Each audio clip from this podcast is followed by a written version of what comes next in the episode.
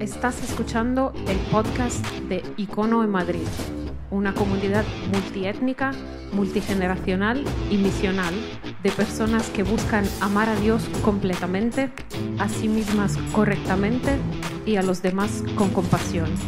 Este es el mensaje del domingo pasado.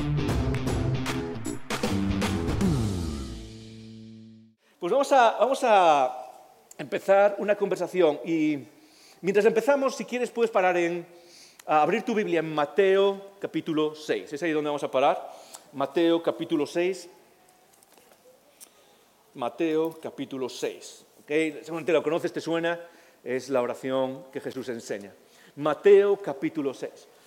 ¿Cuántos, ok, ¿qué llevamos? Cinco días del primer año, cinco días. ¿Cuántos habéis hecho propósitos, resoluciones de, de, año nuevo? Levanta tu mano si has hecho alguno, uno, y no tiene que ser tampoco muy serio. ¿Has pensado en algo? Y resolución de año nuevo, ok. Esa es la, primera parte. Muy bien, no, no, mantén tu mano levantada, mantén tu mano levantada. Ahora quiero que digas la verdad, ¿cuántos ya lo habéis roto? ¿Cuántos ya habéis roto vuestras resoluciones de, fin, de, de año? Esos sois los míos, ok. Yo ya he roto como 15 de mis resoluciones, ok. Uh, es, es, algo, es matemático. Todos hacemos, ¿cómo se llaman? ¿Propósitos o resoluciones? ¿Cómo se llaman? Propósitos, ok. Propósitos de, año nuevo. Voy a, perder peso, ese es el número uno, ¿sí o no? Uh, todo el mundo está ahí. Propósito de año nuevo, perder peso. Uh, y luego, luego, los demás, cada uno el que quiera, ok. pero lo normal es que para, para la segunda semana ya, lo hemos, ya los hemos perdido, ¿sí o no? Ya los hemos roto hey, voy a perder peso. Y luego el día 5 te encuentras, el día 6, ¿qué es lo que te encuentras en el desayuno?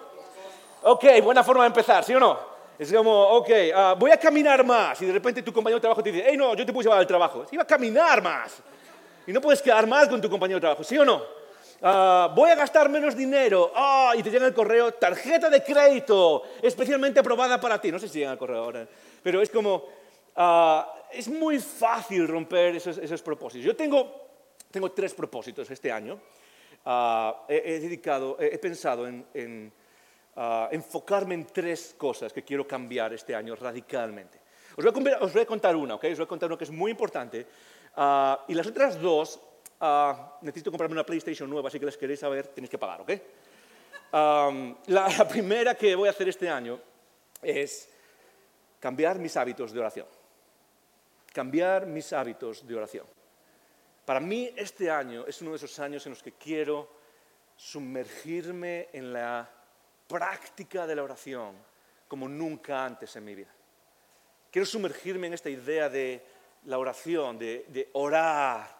Uh, y quizás si no te suena mucho esa palabra orar, uh, si vienes de otras tradiciones es algo así como en la tradición católica rezar, o es la idea de comunicarse con nuestro Creador. Y uh, quiero hacerlo mucho más. Y lo que quiero hacer al empezar el año con esta serie es, Icono, quiero invitarte a que lo hagas conmigo. Quiero invitarte a que lo hagas conmigo por una razón muy sencilla. Y es que creo que todos los que estamos aquí, cualquier persona que sea cristiano, sí tiende a orar, somos personas de oración, sí o no. Tenemos, sabemos que la oración es muy importante, pero tendemos a ponerlo a un lado en nuestra vida, tendemos a ponerlo al margen. Y la razón por la que esta serie se llama Empieza orando es muy sencillo. El énfasis está en orando, pero también está en el empieza. Porque si algo quiero que te lleves de esta serie, no es solo que aprender a orar, y esa es una de las cosas que vamos a hacer estas semanas, es tratar el tema, sobre todo para aquellos que a lo mejor están un poco perdidos en cómo hacerlo, eh, aquellas personas que no lo practican muy a menudo o que no, se sienten incómodos, vamos a enfocarnos en cosas muy prácticas, pero, pero, lo que quiero es mover esta idea de la oración, que muchas veces en el, eh, juega un papel al margen de nuestras vidas, en el margen de nuestras vidas. Uh, podemos hacerlo, este es un lugar seguro, ¿ok?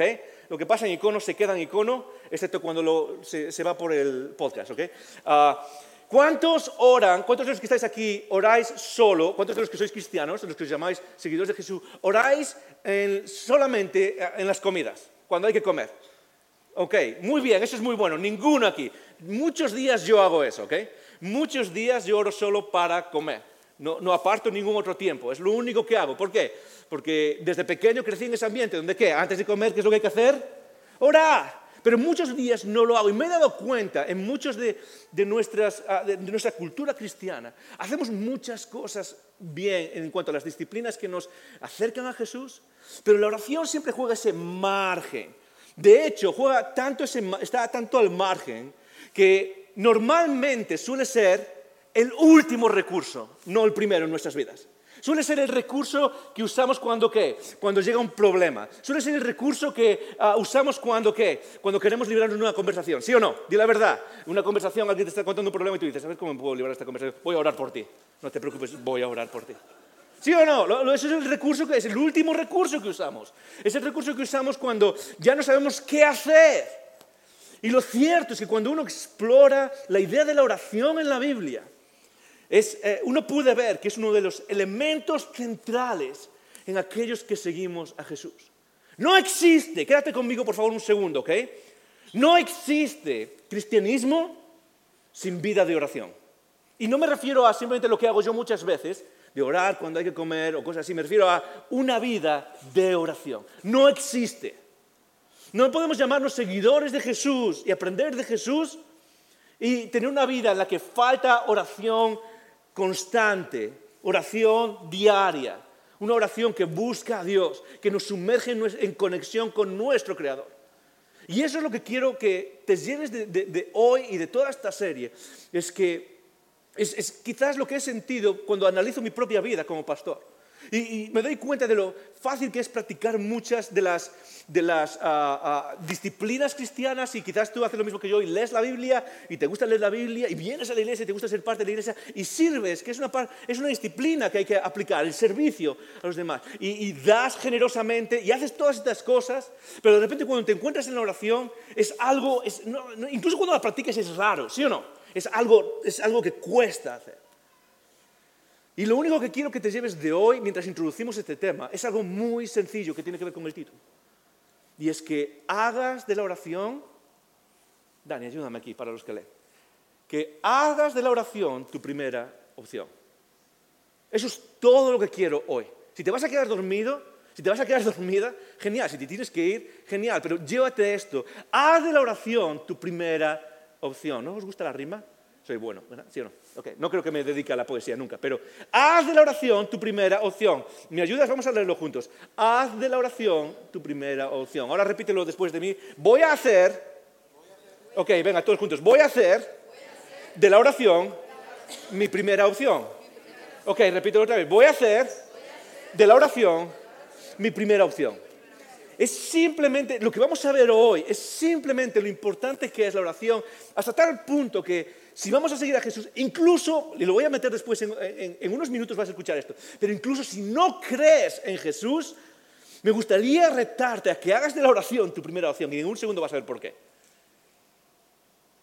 Pero creo que, es imposible que nada profundo pase en nuestras vidas sin la oración.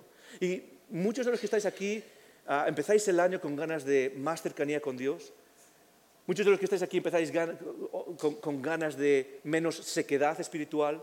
Muchos de los que estáis aquí empezáis el año diciendo, sí, eso es uno de mis propósitos, quiero, quiero, quiero conocer más a Dios. Y déjame decírtelo, hay muchas cosas que puedes hacer, leer la Biblia es una de ellas, pero es imposible, es imposible crecer espiritualmente en Cristo. Es imposible, es imposible ganar fortaleza espiritual sin oración. La oración es algo es fundamental en nuestras vidas. Es, algo tremendamente eh, enraizado. de hecho, está tan enraizado en nuestras vidas que es un fenómeno universal. Yo no sé si lo sabes, pero no solo los cristianos oran. Los budistas oran, los hindúes oran, los, los musulmanes oran, todo el mundo ora, incluso los ateos. Un estudio del 2004 dice que el 30% de personas ateas, que se consideran ateas, algunas veces oran. Y yo diría que ese número se queda corto. Yo diría que ese número se queda corto. Hace años estoy con una amiga, una amiga a la que respeto muchísimo, es una amiga que me cae genial, ah, eh, es una amiga que es doctora, eh, doctorada en ingeniería, profesora de la universidad, de una universidad aquí en Madrid. Y estamos hablando, y como siempre, ah, saco la conversación de Dios. Eso es lo que hago siempre. Con cualquier persona que conozco es como saco la, conversación de Dios. ¿ok? Y empezamos a hablar del más allá, y le pregunto qué es lo que cree y tal. Y empezamos a hablar, y ella dice que básicamente no cree nada, es una persona atea. Pero de repente, en medio de la conversación, estamos hablando y me suelta, bueno, la verdad es que Yo no creo nada, pero a, veces hablo con mi abuela, que murió hace años. Es como, ¿what? Incluso una persona que se declara atea, que se declara materialista, que piensa que cuando una persona se muere, ¿qué es lo que pasa? Nada, se queda ya todo, se, apagó todo. Es que, y no, no era una metáfora, literalmente decía, y yo la creo, conozco esa persona, literalmente decía, de vez en cuando me gusta hablar con mi abuela. La, oración es algo que llevamos dentro, la oración es algo que, eh, de hecho, es una de las cosas que más nos conecta a aquellos que creemos con aquellos que no creen. Si estás aquí y no crees en Dios, si estás aquí y quizás porque alguien te invitó y no crees en Dios para nada, seguramente una de las cosas que más nos conectan a ti y a mí es la oración. Ah, hace unos días me encantó esto de Ami. Ah, de Ami es mi mujer, para los que no la conocéis. Y hace unos días Ah, nuestros vecinos pasaron por, ah, hace un par de semanas, pasaron por un problema, la verdad es que muy, muy, muy duro. Okay, de repente, la noche a la mañana, una de sus hijas, una adolescente, pilló una infección y, se desarrolló en cuestión de horas, se desarrolló en... No soy médico, ¿ok? Así que si hay algún médico en la sala, creo que es algo que se llama sepsis. ¿Os suena? Algo que se llama sepsis, básicamente es que todo tu cuerpo empieza a estar lleno de virus y empieza a fallar todos los órganos de tu cuerpo, desarrolla cosas como, como problemas de, de, estómago, de hígado, de neumotoras en el pulmón, empieza a cerrarse todo. De hecho, el porcentaje de sobrevivir es, es relativamente bajo, al 50%, o sea, es una cosa muy seria. Y desarrolló esto casi de la noche a la mañana. Y entonces nos enteramos y hablamos con ellos y me encantó porque la primera respuesta de Ami fue, mira, yo sé que no creéis en lo mismo que nosotros, pero voy a orar por ti. Me encantó, fue una forma de decir, hey, voy a orar por ti. Esa fue su primera respuesta. Yo sé que no creéis, pero voy a orar por ti. Pero me encantó porque refleja algo más acerca de cómo nos une la oración y cómo nos une realmente eh, eh, ese elemento de oración a aquellos que creemos y a aquellos que no. La respuesta del padre de esta chica fue, ¿sabes qué? En estos momentos todo el mundo cree en algo. Y era como para decirle, por favor, ora, lo que sea, pero ora, porque en estos momentos todo el mundo cree en algo. Gracias a Dios la chica está bien, está en casa ahora, ah, ah, pero lo que quiero que, entiendas es, que la oración es algo universal, es algo tremendamente humano. Y lo que quiero ah, es, si estás aquí y no crees en nada y no crees en Jesús, voy a retarte algo quiero retarte algo, y lo voy a hacer sobre todo al final, ¿ok? Pero quiero hacerlo ya, ah, quiero retarte algo ah, tremendamente directo. Porque sé que una de las cosas que nos divide a ti, a mí, y a nosotros, a los que creemos, muchas veces es esa argumentación, ¿sí o no? E-, esa argumentación entre, entre, entre personas. yo creo en Dios y no, yo no creo en Dios. Ah, pues, ah, ¿por qué crees en Dios? Bueno, porque Jesús resucitó. Ah, yo no creo en Dios. ¿Por qué? Pues porque existe el multiverso y los agujeros negros. Y, ah, yo creo en Dios. ¿Y por qué? Porque la cosmología. Y empezamos a hablar todas esas cosas. Y yo quiero retarnos a algo, a algo distinto. Soy una persona que le encantan los argumentos, soy una persona a la que le encanta debatir. De hecho, a mí te puede decir, ok, si entras en un debate conmigo, prepárate, ¿ok? Prepárate, porque aunque sepa que estoy mintiendo, voy a ganar ese, debate, ¿ok? Es donde me dejo, el, gorro de pastor me lo dejo a un lado, no, es broma. Pero la idea principal es que me gusta, me gusta, me gusta debatir. Pero quiero retarnos a algo. De hecho, si no crees en nada, quiero retarte a algo. Y es a que sigas lo mismo, lo mismo que quizás necesitamos hacer los demás. Que antes de debatir puedas empezar orando que antes de argumentar o antes de negar cualquier cosa, tú mismo empiezas a orar. ¿Sabes por qué? Porque la oración lo que hace es ponernos delante de nuestro Creador.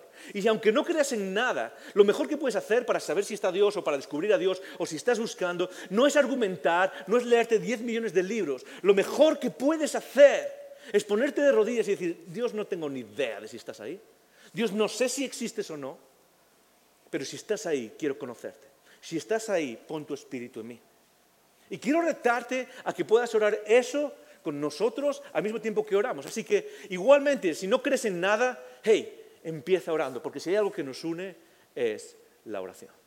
Pero la oración es, la verdad es que ah, incluso para nosotros los cristianos es tremendamente rara, ¿ok? Es, algo a veces incómodo.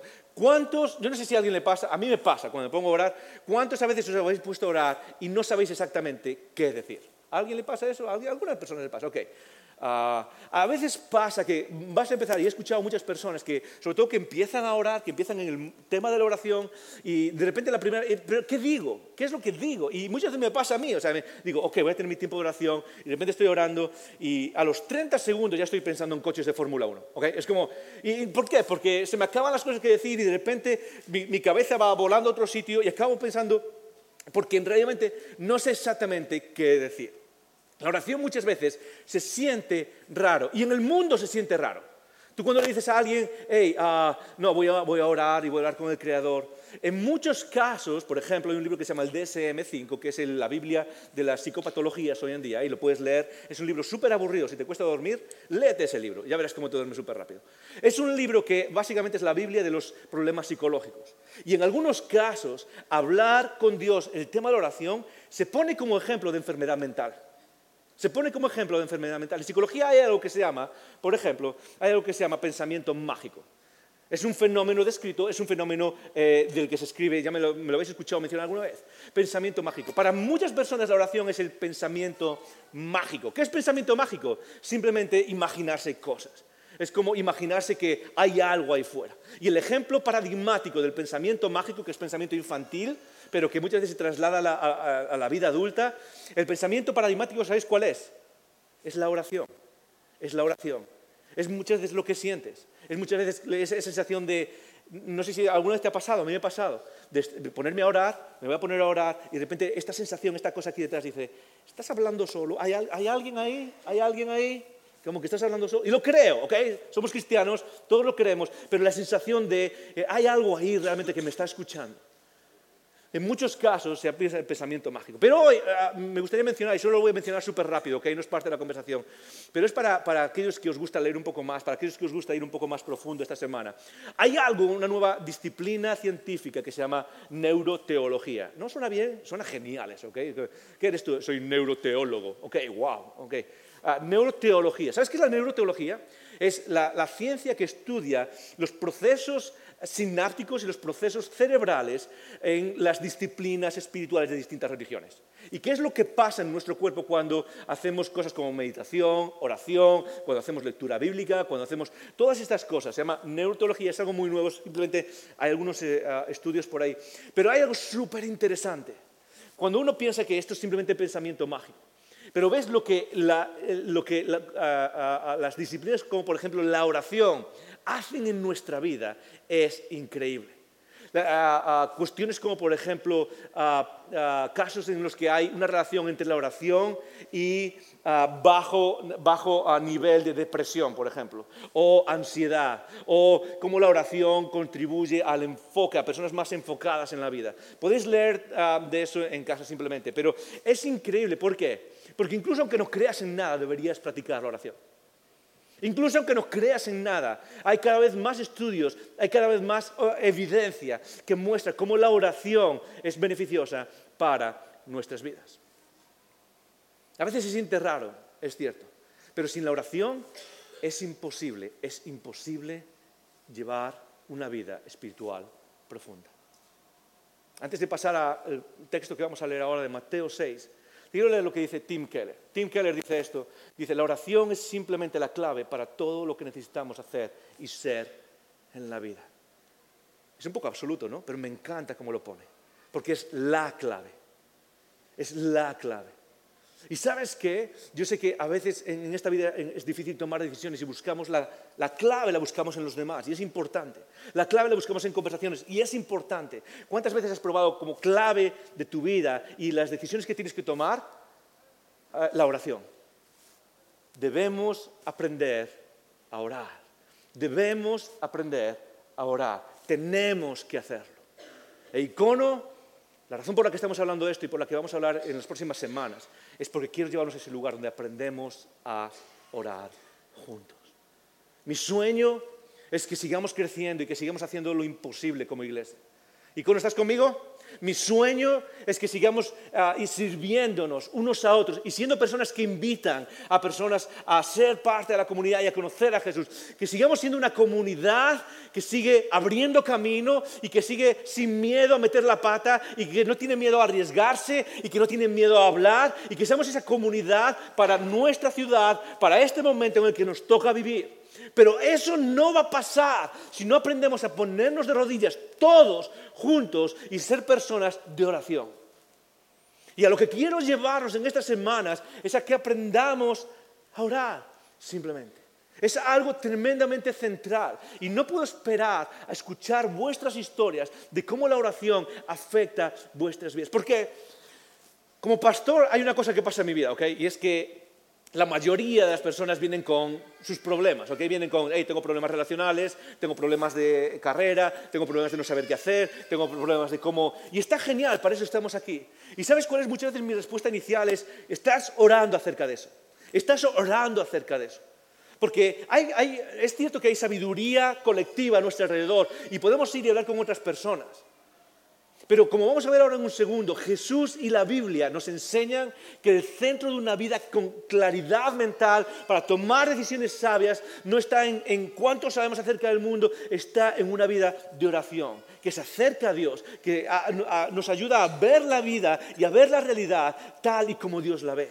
Y lo que necesitamos no son más consejos. Lo que necesitas no es más, no es más, hey, tienes que hacer A, B y C. Lo que no necesitas más es que venga alguien y te diga, no, lo que deberías hacer es esto, porque nadie está en tu situación, nadie sabe cuál es tu historia completa. Cuando alguien viene a mí, lo único que puedo decirles es algunas cosas que creo, algunos consejos que creo que son importantes, pero nadie realmente puede saber exactamente cuál es el siguiente paso que tienes que dar, excepto tu Padre Celestial. Por eso la oración, cuando, vivimos en nuestro día a día y cuando tomamos decisiones, no debería ser el último recurso, debería ser aquello con lo que empezamos.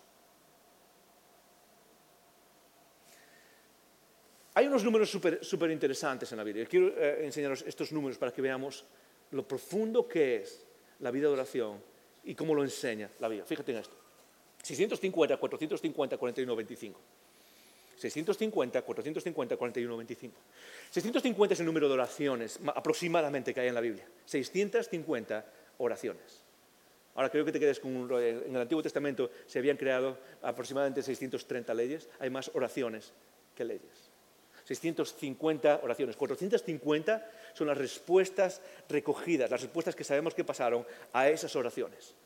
450 veces hay ejemplos de cómo Dios responde a las oraciones de manera directa y concreta.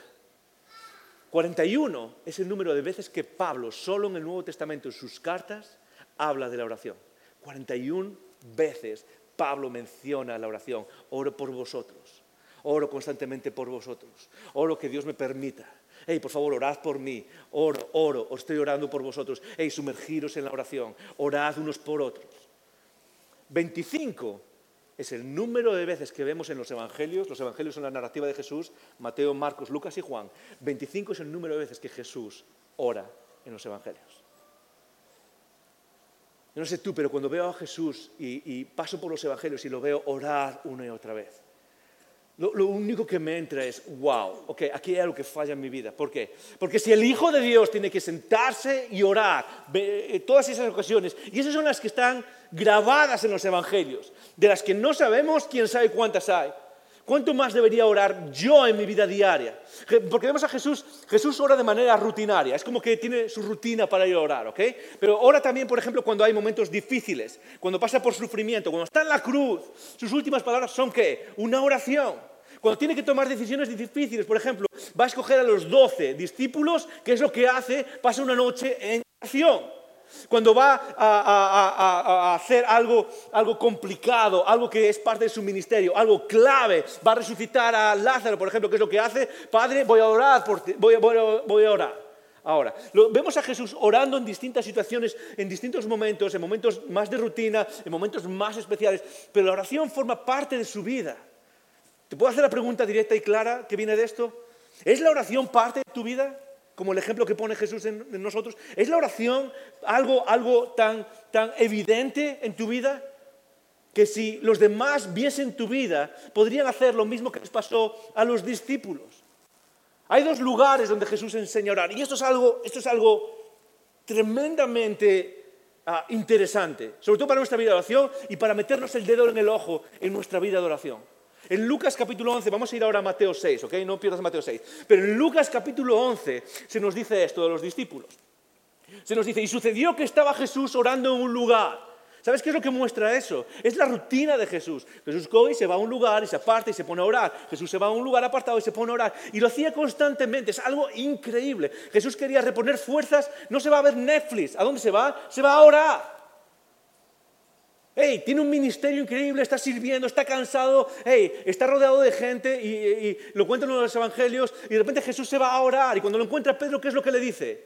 Maestro, la gente te está buscando. ¿Y qué es lo que le dice Jesús? Estoy orando, Pedro, déjame en paz, solo falta, en griego pone déjame en paz. Es en medio de, lo más, de lo más ah, ocupado que tenía, cuando su fama estaba creciendo, Jesús se aparta a orar. ¿Por qué? Porque la oración reenfoca su vida, porque la oración redirige su vida. Porque la oración es, en Jesús y lo es en ti y en mí. La oración es un acto de rebeldía contra la tiranía que es el activismo frenético que llevamos en nuestra vida. Piensa por un segundo en tu vida y lo rápido que es y lo ocupado ocupada que estás constantemente. ¿Y sabes qué es lo que hace eso? Hundirte. Eso trae estrés, eso trae, eso trae eh, incapacidad para pensar claramente, eso trae eh, incapacidad para tomar buenas decisiones, eso trae mal humor, eso trae malas respuestas en familia, eso trae tensión y estrés en la familia. Porque lo mismo que le pasaba a Jesús, que estaba persiguiendo por actividades y que constantemente las actividades lo llamaban y la gente lo llamaba para hacer más, para hacer más, es lo mismo que te pasa a ti y a mí. Y uno de los actos más revolucionarios que podemos hacer hoy en día en términos espirituales no es simplemente leer la Biblia, que está bien, necesitamos leer este libro, no es eh, ir, no sé, a, la iglesia el domingo por la mañana, por favor, no faltes, ok, me encanta vernos. Pero si quieres tener, si quieres practicar la revolución espiritual hoy en día y decirle al mundo, yo no voy de acuerdo a tu ritmo, yo no voy de acuerdo a tu ritmo, una de las prácticas más increíbles que puedes hacer y más poderosas y más profundas es la oración. Porque la oración es decirle al mundo, no voy a dejar que me domine la tiranía del activismo frenético. Y algunos, algunos de los que estáis aquí, estáis sufriendo simplemente porque no paráis. Y os lo dice alguien que le encanta estar a 2000% todo el tiempo. Y muchas de las, de las, de los problemas que arrastramos físicos y enfermedades que arrastramos físicos vienen porque vivimos en una sociedad, y más en una, ciudad como Madrid, donde no paramos. No paramos. ¿Alguna vez te has preguntado por qué Icono no tiene más ministerios, más programas, más programas? ¿ok? Eh, vamos a juntarnos también los miércoles y los ah, sábados y vamos a inventarnos un día, el octavo día de la semana y vamos a hacer más cosas. Muy fácil, porque como pastor me niego a que entres en un activismo donde la iglesia ocupa tu lugar constantemente. La oración es un acto de revolución en nuestras vidas.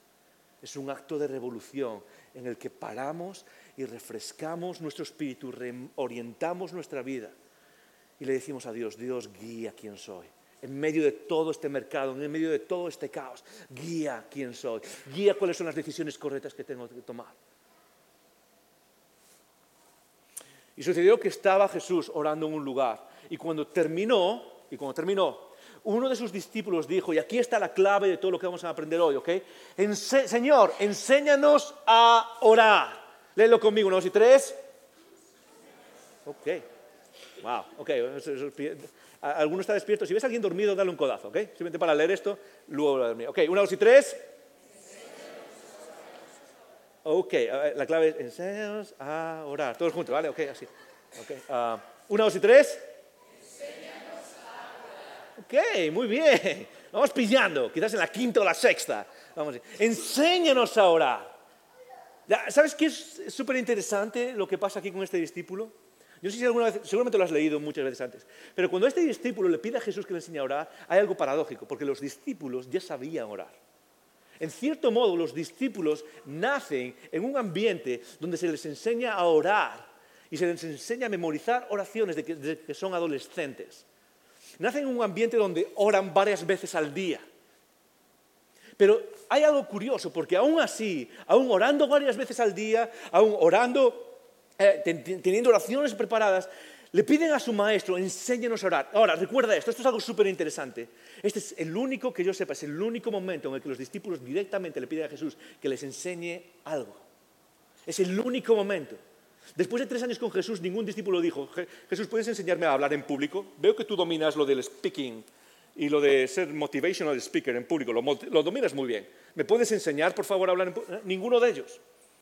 Ninguno de ellos le, le pidió a Jesús, hey Jesús, enséñanos a lo que sea que se te ocurra. En ningún momento. En ningún momento dijeron, Jesús, enséñanos a, organizar a esta gente, a organizar a, los, que vienen. En ningún momento. Y es posible que Jesús lo enseñara, pero no hay ningún récord de ellos pidiendo directamente, enséñanos esto. Excepto en la oración. Enséñanos a orar. Y esto es algo tremendamente importante. ¿Por qué? Porque lo que vemos en los discípulos es lo que creo que pasa en nuestras vidas, lo que creo que puede pasar en tu vida. Y es que los discípulos seguramente creían que sabían orar hasta que se encontraron con Jesús. Y de repente vieron algo distinto. Y es que en la práctica de la oración lo que empezaron a ver es, aquí hay algo distinto. Y quizás tú estás ahí, en ese mismo lugar. Quizás has crecido en una iglesia cristiana, quizás eh, eh, tienes toda la historia cristiana, sabes todo el lenguaje cristiano y dices, no, si yo ya sé orar. Pero quizás es el momento en el que te encuentras con Jesús y le preguntas, Jesús, enséñame a orar, por favor. Porque esta, esta es la primera oración, paradójicamente. Antes de que Jesús les enseñe a orar, la oración que hacen ellos es Jesús, enséñanos a orar. Y esa es quizás la oración que tú tienes que hacer. Esa es quizás la oración que a partir de ahora, mientras empezamos poco a poco, es la oración que necesitas hacer. No es, no es orar por cosas grandes o por cosas pequeñas, no es orar por cosas, no es, no es tener una retórica increíble, lo que he hecho desde el, día uno, que puse mi propósito de, año nuevo delante, mi única oración ha sido esta. No he dicho nada más, solo tengo una oración. Y estos cinco primeros días del año, lo único que he hecho es orar esto, es, Señor, enséñame a orar. Joder, pero tú no eres pastor, sí, pero sé que necesito aprender a orar. Sé que aquí hay algo distinto que aún no he absorbido en mi vida espiritual. Joel, pero tú no, nos llevas años estudiando la vida, nos llevas años, llevo años estudiando este libro con licenciaturas en teología, con estudios en filosofía, llevas años tratando de hacer todo esto. Sí, pero te cuento la verdad. De todas las disciplinas espirituales que practicamos en nuestra vida, de todas, sin lugar a dudas, la primera, la más difícil, la que más me cuesta y la que más, eh, la que más pongo a un lado es la oración. Y para empezar a orar y para empezar a llegar a Jesús, a mi Señor y mi Salvador, para llegar y decir, ok, quiero cambiar mi vida de oración, antes de orar, antes de, soltar esta retórica que a todos nos gusta, ¿sí o no? Todos tenemos esa retórica, sobre todo la descubres cuando estás hablando en público, orando en público, ¿sí? Y entonces empiezas a escuchar a personas que oran como si fuesen, no sé, cualquier poeta increíble. Es, el paso anterior es, es muy sencillo. Señor, enséñame a orar. Enséñame a orar. Enséñame a orar. No me voy de aquí hasta que me enseñes a orar. No sé qué decir, pero enséñame a orar.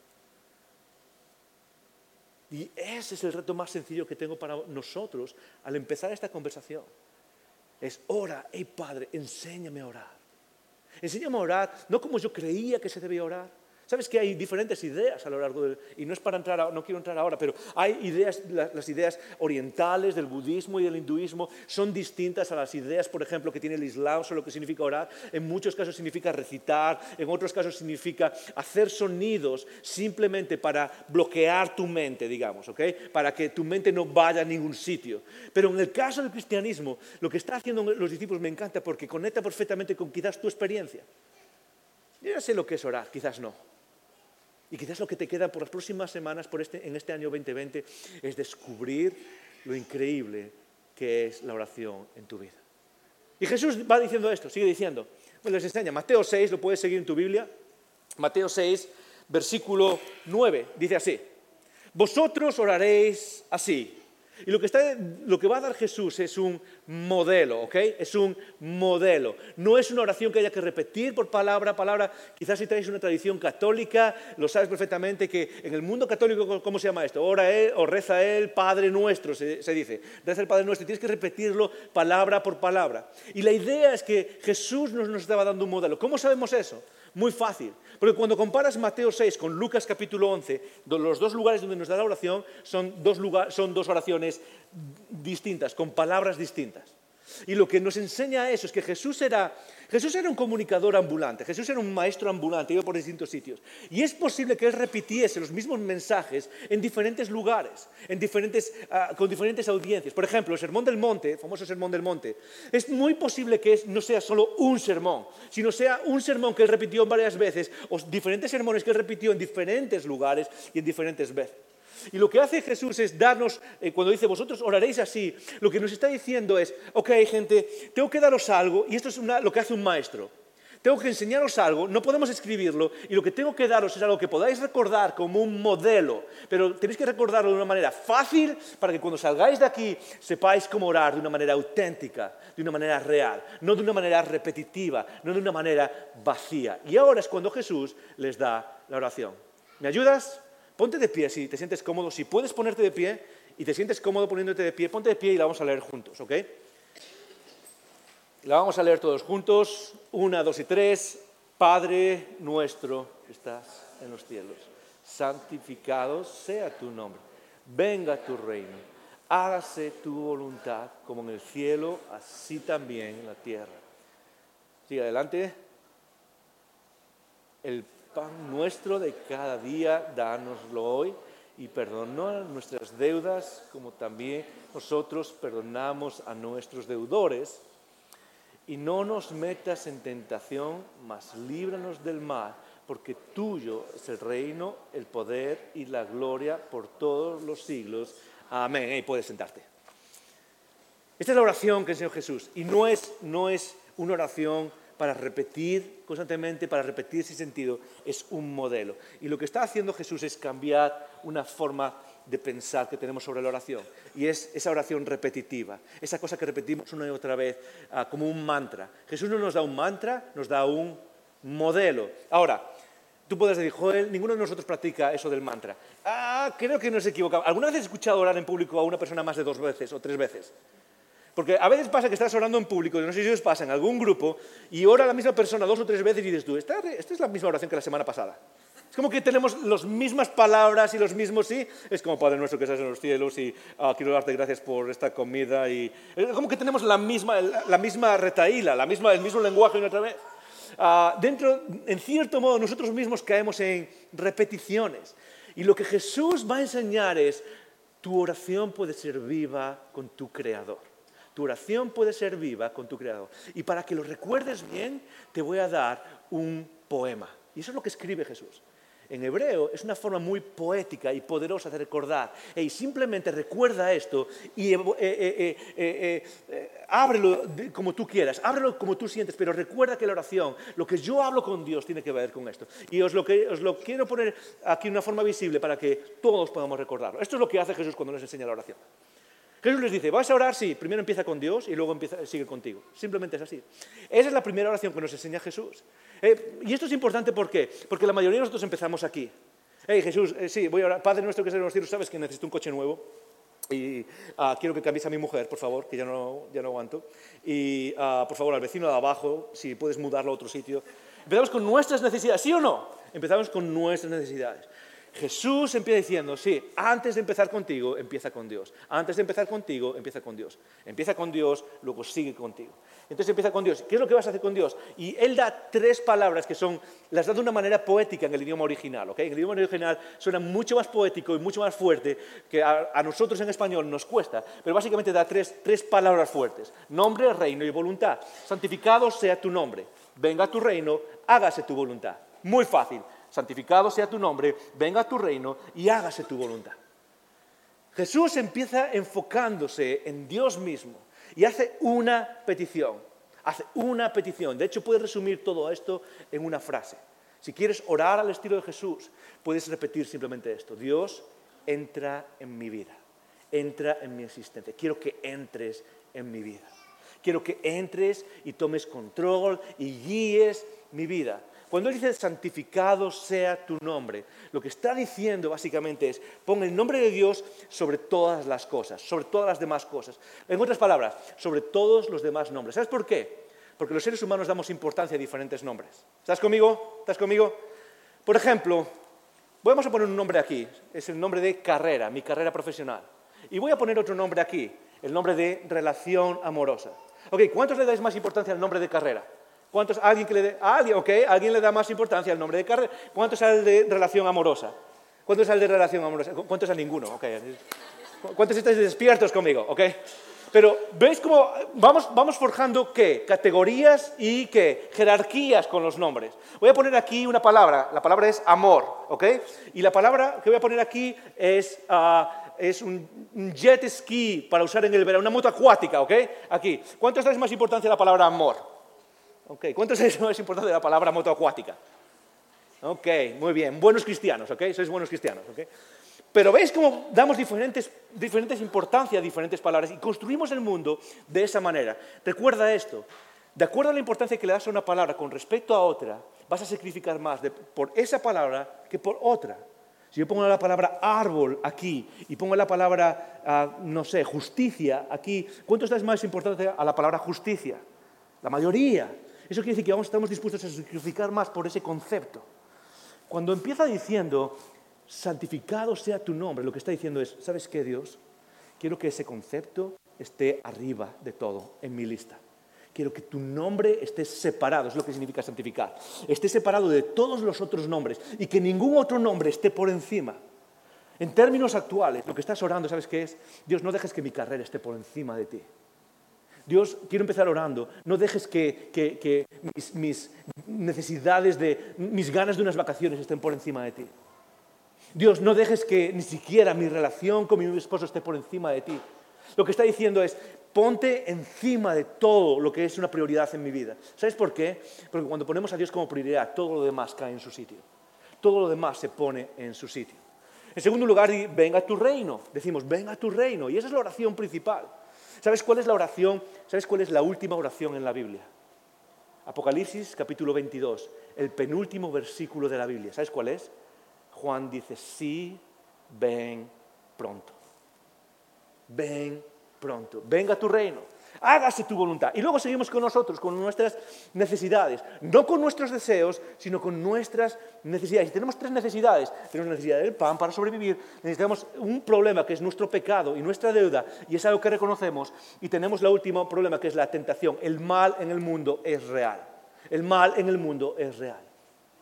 Y lo que nos ayuda a orar, lo que nos ayuda a hacer la oración en nuestra vida, cuando oramos sobre todo, por ejemplo, con cosas como nuestra deuda, es a reconocer algo en nosotros que nos cuesta muchísimo reconocer. Y es esto.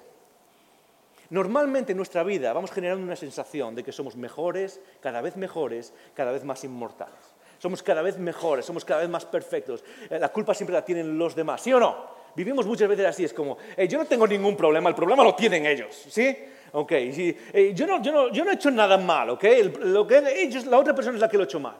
Cada vez que oramos, Padre, perdona nuestras deudas porque nosotros perdonamos a nuestros deudores. Lo que primero que estamos haciendo es reconocer que, ¿sabes qué? Yo no soy perfecto. Yo no soy perfecto en este mundo. Y una de las mejores cosas que crea relación, y una de las cosas que más crea unidad, una de las cosas que más hace que crea relaciones profundas, es que puedas venir y decir, ¿sabes qué? No soy perfecto, he metido la pata, lo siento, perdóname, perdóname. Y Jesús nos recuerda todo esto en su oración. Y al final, la última frase, que no está en todos los manuscritos, pero la última frase, porque tuyo es el reino, el poder y la gloria, significa algo muy sencillo.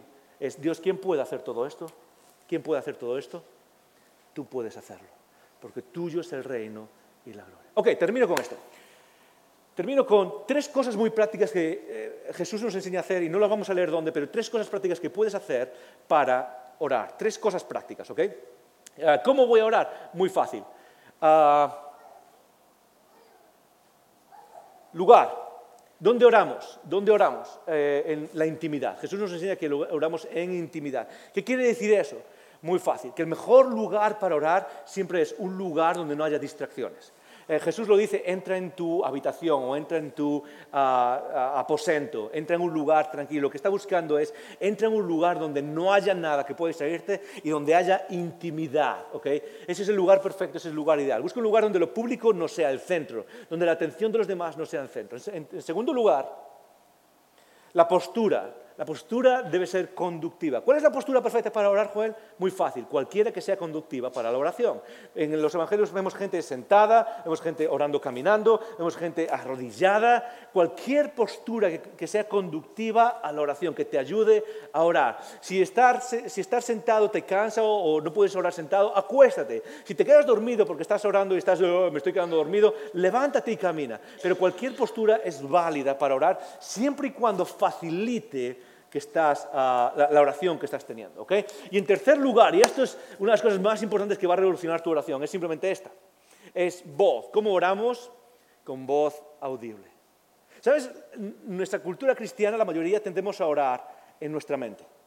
Eh, y esa no es, la, ni la forma en la que oraba Jesús, Jesús oraba de forma audible, ni es la mejor forma para orar. ¿Sabes por qué? Porque no somos buenos, no somos buenos controlando el tren de pensamiento. No sé si te ha pasado, ¿ok? Pero alguna vez te has visto empezando, estabas, no sé, leyendo un libro, estás pensando en el libro y acabas pensando en, no sé, en las cuevas de Altamira, ¿ok? Y no sabes ni cómo llegaste ahí, ¿sí? dos minutos después, nadie, es como, hey, estoy, estoy ah, pensando en, ah, no sé, en un versículo y acabo pensando en la, en la última batalla de, Star Wars, ¿no? Eh, es, como que no, no podemos controlar bien nuestro, el tren de pensamiento, no somos buenos haciendo eso. Pero sí somos buenos haciendo, orando, manteniendo el tren de pensamiento cuando lo verbalizamos. Cuando verbalizamos, reforzamos lo que estamos pensando y podemos seguir verbalizando en una línea de pensamiento y es mucho más fácil. Jesús oraba en voz audible. A veces es simplemente un murmullo. A veces es simplemente un murmullo, algo muy bajito que va diciendo, algo que vas diciendo muy bajito. Pero es en voz audible. Y lo que quiero retarte es a que busques estas tres cosas esta semana y puedas empezar a orar. Que puedes empezar a orar incluso en voz audible. Que puedas empezar a orar quizás como un murmullo, quizás como algo eh, eh, bajito, pero en algo que sea audible, porque eso va a facilitar cómo oras. Muy bien. Entonces, ¿qué sacamos de todo esto? Y cómo estamos empezando a hablar de la oración y ah, quiero llevarnos a ese lugar donde experimentas el poder de la oración y donde donde la oración se convierte en algo más que una tarea a hacer. Y se convierte en ese deseo que nos ayuda a conectar con nuestro Creador. Y si no eres cristiano, este reto va para ti igual. ¿Estás conmigo? Terminamos con esto. En primer lugar, lo que quiero que hagas esta semana es esto. Dani, ayúdame. Haz de la oración tu respuesta inicial. Voy a empezar orando. ¿Qué significa eso? Muy sencillo. tienes que enviar un email hora antes. ¿Ok? Tienes que hacer una llamada hora antes. Es así de sencillo. En lugar de orar después cuando te has metido en problemas y decir, Dios, sácame de este problema, por favor. Ora antes. Tienes que hablar con tu jefe. Ora antes. Tienes que hablar con tu mujer o con tu marido de algo difícil. Ora antes. Empieza orando, no después. Hey, vas a poner algo en Facebook, ora antes. Y algunos necesitáis hacerlo de verdad, ¿ok? Ora antes, empieza orando. Haz de la oración algo, haz la oración algo primordial. Haz de la oración algo que va antes de lo que quieres hacer. ¿Quieres tomar una decisión acerca de dónde vivir? Ora antes. ¿Quieres tomar una decisión acerca de, ah, eh, una relación que quieres? Ora antes. Estás pasando por un problema y quieres una opinión de, de, amigos o de consejeros o de un psicólogo o de médicos. Genial, búscalo. Pero ora antes. Empieza orando. Haz de la oración algo inicial. En segundo lugar, lo que quiero que hagas estas semanas, estas semanas que vienen por delante, simplemente es esto, empieza orando, enséñame. Esa es la oración que quiero que hagas estas semanas. Padre, enséñame a orar, enséñame a orar. Empieza así la oración, enséñame a orar, enséñame a orar, enséñame a orar. Lo que quiero que hagas estas semanas, todos los días, es enséñame a orar. Y ahora te voy a decir cómo va a ser todos los días, ¿ok? Pero lo que quiero que hagas es simplemente eso. Quizás no has orado en mucho tiempo, a no ser por la pizza que te ibas a comer. Genial, empieza a orar. Padre, enséñame a orar, enséñame a orar. No tengo ni idea de qué decir. Genial, Padre, enséñame a orar. Y por último lugar, voy a retarnos a algo súper específico. Y es algo que quizás va a contradecir en principio lo que acabo de decir antes, pero quiero que lo practiquemos como un ejercicio. Sobre todo para aquellos que no tenemos hábito de orar, ¿ok? Y es simplemente esto. Lo que quiero que hagas es todas las semanas, todos los días, todos los días, estas próximas semanas que dura la serie, quiero que ores el modelo Jesús, es decir, la oración que acabamos de leer en Mateo 6. Quiero que ores este modelo. ¿Cuándo? Todos los días a las 11 y cuarto. Todos los días a las 11 y cuarto quiero que pares, quiero que pares y digas, voy a orar. ¿Y qué voy a decir? Padre, enséñame a orar y leas el Padre nuestro. ¿Por qué todos los días a las 11 y cuarto? Te voy a decir por qué. Porque hay una diferencia muy grande entre encontrar tiempo para orar y ser intencionales en hacer tiempo para orar. Hay una diferencia muy grande en encontrar tiempo. ¿Y sabes qué? En nuestras vidas ocupadas jamás vas a, jamás vas a encontrar el tiempo para orar. Pero si a media mañana te paras con toda la comunidad y por 30 segundos, por un minuto, paras a orar, estás practicando lo que significa buscar tiempo para orar, priorizar la oración en tu vida. Joel, pero ese momento estoy trabajando. Genial. Si estás en el trabajo, quizás puedes ir al servicio un segundo. No sé si te dejan o no. Puedes ir al servicio un segundo y orar en el servicio. Puedes ir a tomar un café si te dejan tomar un café y usarlo para hacer esta oración. ¿Sabes qué? No me importa, puedes ir a fumar un cigarro, no es broma, ¿ok? Pero puedes, puedes simplemente salir un segundo y puedes decir, ¿sabes qué? Voy a orar en alto, voy a orar. Y voy a hacerlo todos los días a las once y cuarto. Y que sepas que otros cristianos de esta comunidad lo van a estar haciendo contigo. Paramos a las once y cuarto, lo pones ya en tu, en tu alarma del teléfono y paro 30 segundos. Y tu oración va a ser, Padre, enséñame a orar. Y lo siguiente que vas a hacer es leer, Padre nuestro que estás en los cielos, santificado sea tu nombre venga a nosotros tu reino, hágase tu voluntad así en la tierra como en el cielo. Ahora tú me vas a decir, joven, ¿no acabas de decir que no debemos repetir eso? Sí, esto no es algo que vamos a hacer toda la vida, pero es un ejercicio para empezar. Es un ejercicio para, para, ganar hábito de orar y para que cuando empieces a orar por ti misma, por ti mismo, tengas las palabras y el hábito que te permitan orar y empezar a sacar lo que llevas dentro. ¿Lo hacemos? Ok, dos personas lo van a hacer, genial, es, increíble. ¿Lo hacemos, icono? Genial. Hey, mañana a las once y cuarto, pon la alarma para... Hey, y déjame saber cómo va esta experiencia. Escríbeme si quieres escribirme, ayúdame a entender cómo funciona esta experiencia en ti, si te está ayudando a ganar el hábito de orar. Porque icono, hay pocas cosas que se comparen a orar. Y puedo decir que he fallado muchísimo en esa área pero no puedo esperar a ver cómo Dios actúa en nuestra comunidad y en tu vida personal. Cuando la oración sea el elemento central de nuestra vida. Antes de terminar, vamos a hacer, vamos a ver alguna pregunta. No sé si hay alguna pregunta para terminar. ¿Tenemos alguna pregunta? Ok. Muy bien, ¿eh? Anónimo ha escrito una pregunta y es esta. Si realmente confías en el poder de la oración, por cierto, gracias por enviar esta pregunta, ¿ok? Sé que a veces es difícil.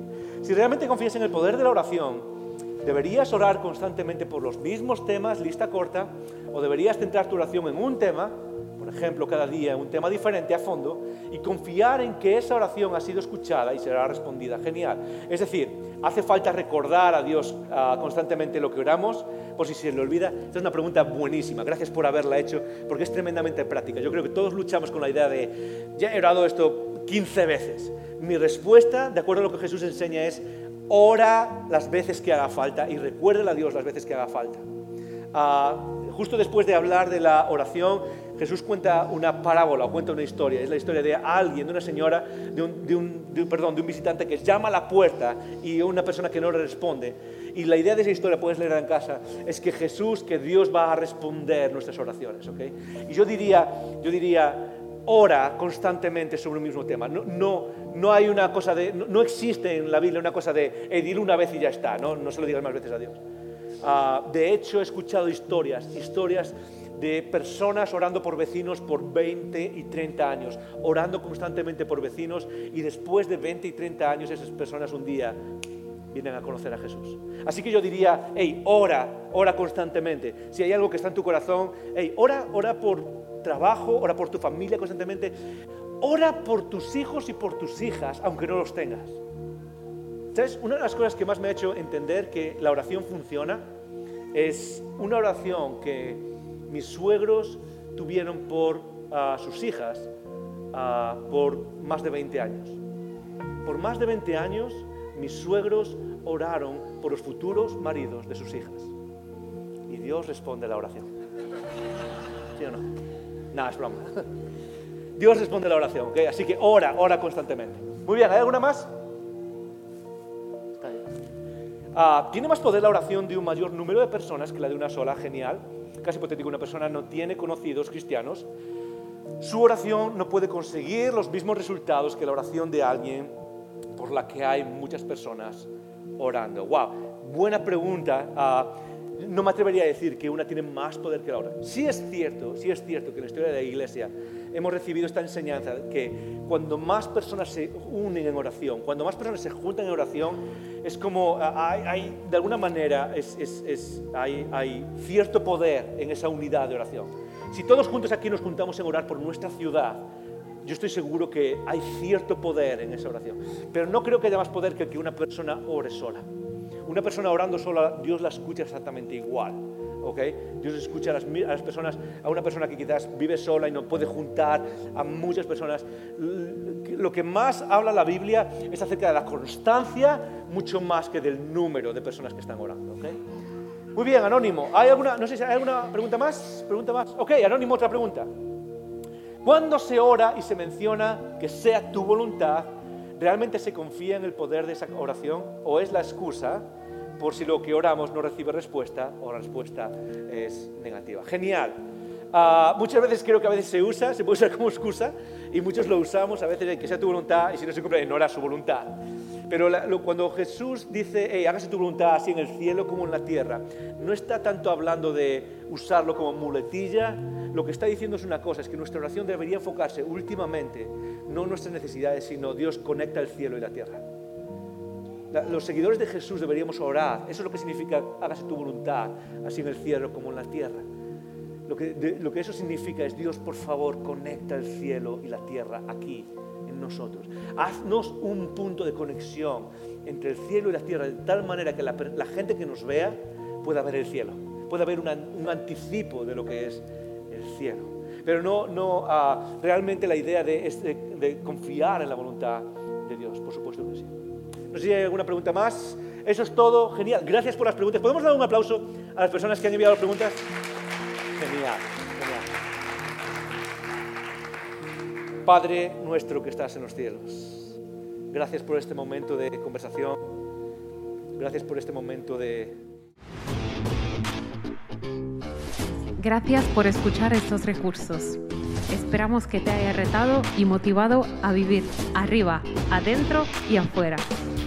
Recuerda que para conversar sobre estas ideas puedes participar en un icono grupo.